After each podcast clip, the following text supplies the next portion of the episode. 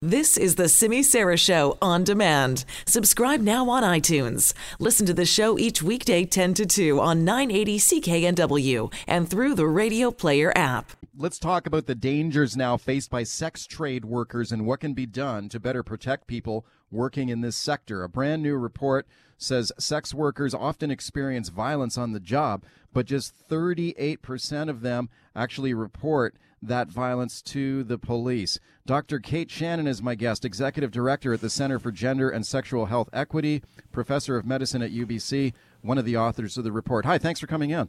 Thanks for having me. Okay, let's talk about your report here. So, uh, is it is that common that sex trade workers would experience violence on the job? Maybe not might might not surprise a lot of people, but they don't go to the police when things happen typically? So, I mean, our report, uh, which summarizes close to nine years of research, looked at the experience of sex workers before and after the law changes. So, uh, for many people, may or may not know, but there was a Supreme Court decision that came down in 2013 that struck down the previous uh, prohibitive sex work laws for violating the right to security of the person. Uh, and what was replaced by the former conservative government in December 2014, so five years ago this month, uh, were laws uh, that essentially recriminalized many of the same aspects of sex work, but also went one step further in criminalizing the purchase of sex. And what our report essentially shows is that lo- looking at research both with sex workers before and after the law changes, is that the laws continue to put sex workers at risk of violence and limit their ability to access critical uh, safety protections, including reporting violence to police.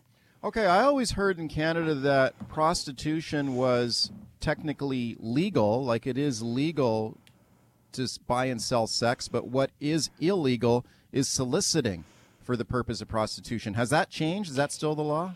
So the selling of sex has always been legal in Canada. That's yeah, correct. Right. Um, but since uh, December 2014, so five years ago this month, uh, the buying of sex, so the purchasing of sex, has been criminalized, so is illegal. Oh. Um, it is also illegal to there's still many provisions that make it uh, restricted or illegal for sex workers in terms of communicating um, as well in public spaces as well as um, using th- or hiring or engaging with third parties. So there really are a number huh. of laws that still criminalize most aspects of sex work which essentially mean that while sex selling sex itself is legal it's really difficult to work safely and legally. So it's legal to sell sex but it's illegal to buy sex? Exactly Okay. So, as you can imagine, a, a large contradiction. No, and I, I, mean, I think that's exactly. I mean, what we see from the street-based sex work context is so long as one aspect, so the purchasing of sex, is illegal, sex workers are still pushed, you know, are forced to work in more isolated areas because clients are being targeted by police. So really, wow. it's recreating the same harms of the very laws that were struck by, down by the Supreme Court and what was a unanimous decision in 2013. So I think, you know, there's some strong concerns that what we have in place are not only similar laws, but in many ways worse laws than what we had previously, and that yeah. we really need to look to other models like New Zealand, which have decriminalized sex work. Okay, like if you decriminalize, mm-hmm. is that the same thing as legalize, or you just take a hands off approach? How would it work? Great question. So I think there's often misconceptions between legalization and decriminalization. So decriminalization yeah. essentially means that you remove uh, the criminal laws targeting sex works explicitly, and then sex workers would have access to the same labor um, and human rights protections as other workers in Canada. So that would include, um, you know, protections for uh, any labor concerns, for any violence or exploitation they might experience. Uh, legalized means that certain sex work is very heavily regulated and can only operate in certain contexts. So many people think of Amsterdam as a place where it's legalized. Um, and that's yeah. not what we're talking about. We're really talking about decriminalization, which is in New Zealand and parts of Australia have moved towards, um, which really removes the criminal aspects of targeting sex work and moves to allowing sex workers to have access to the same labor and human rights protections as, as other workers. So, how would that make things better? That would give them sort of mm. workers' rights. Is there anything? How, what else would be improved? So, I mean, you, you know, some of the most concerning findings we saw was that over a nine year period, only 26% of violent incidents were reported to police. Um, and wow. the reasons for not reporting were lack of trust and fear of uh, you know, police and criminal justice system, concerns that sex workers didn't have the legal protections under the law, Uh, so I think what we're really seeing is that so long as any aspects of sex work are criminalized, sex workers are not feeling safe to come forward to police, and in many cases are still being targeted by police.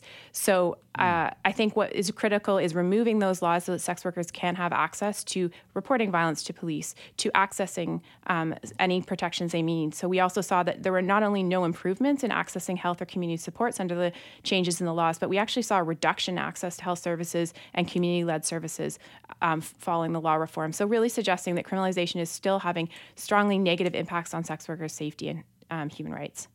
Okay, I'm speaking to Dr. Kate Shannon about her new report on, on, this topic. Do you think that, what would you say to the complaint that if you were to decriminalize sex work, that you would send a message that this is a legitimate industry, that this is okay for people to go into this, this type of work, and you might have more people entering the sex trade, being exploited, or more human trafficking if you kind of normalize it?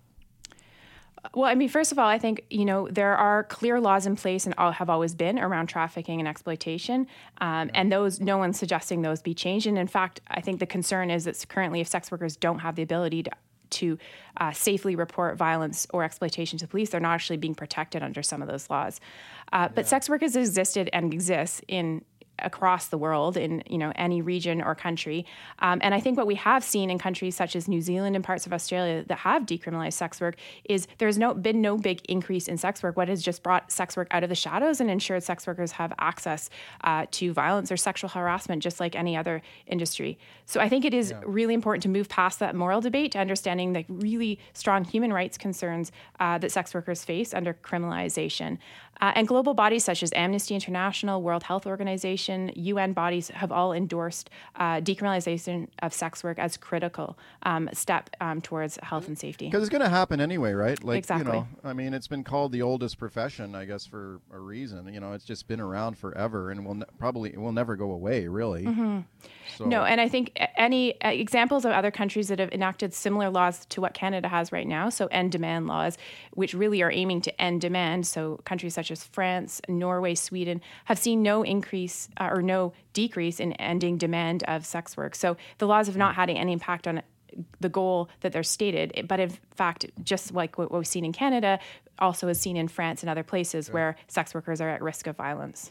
Okay, I got just less than a minute left here now. Is this federal jurisdiction? You need the federal government to act on this? Absolutely. And the uh, Justice Ministry of Justice had has indicated um, interest. Um, they did bring a consultation together two years ago to start to look at the laws, and we're hopeful that with this second term um, and this commitment to you know upholding the Charter of Rights and Freedom, that there will be this evidence uh, will provide important support for them in reviewing in the laws and specifically repealing the uh, previous laws that have been put in place.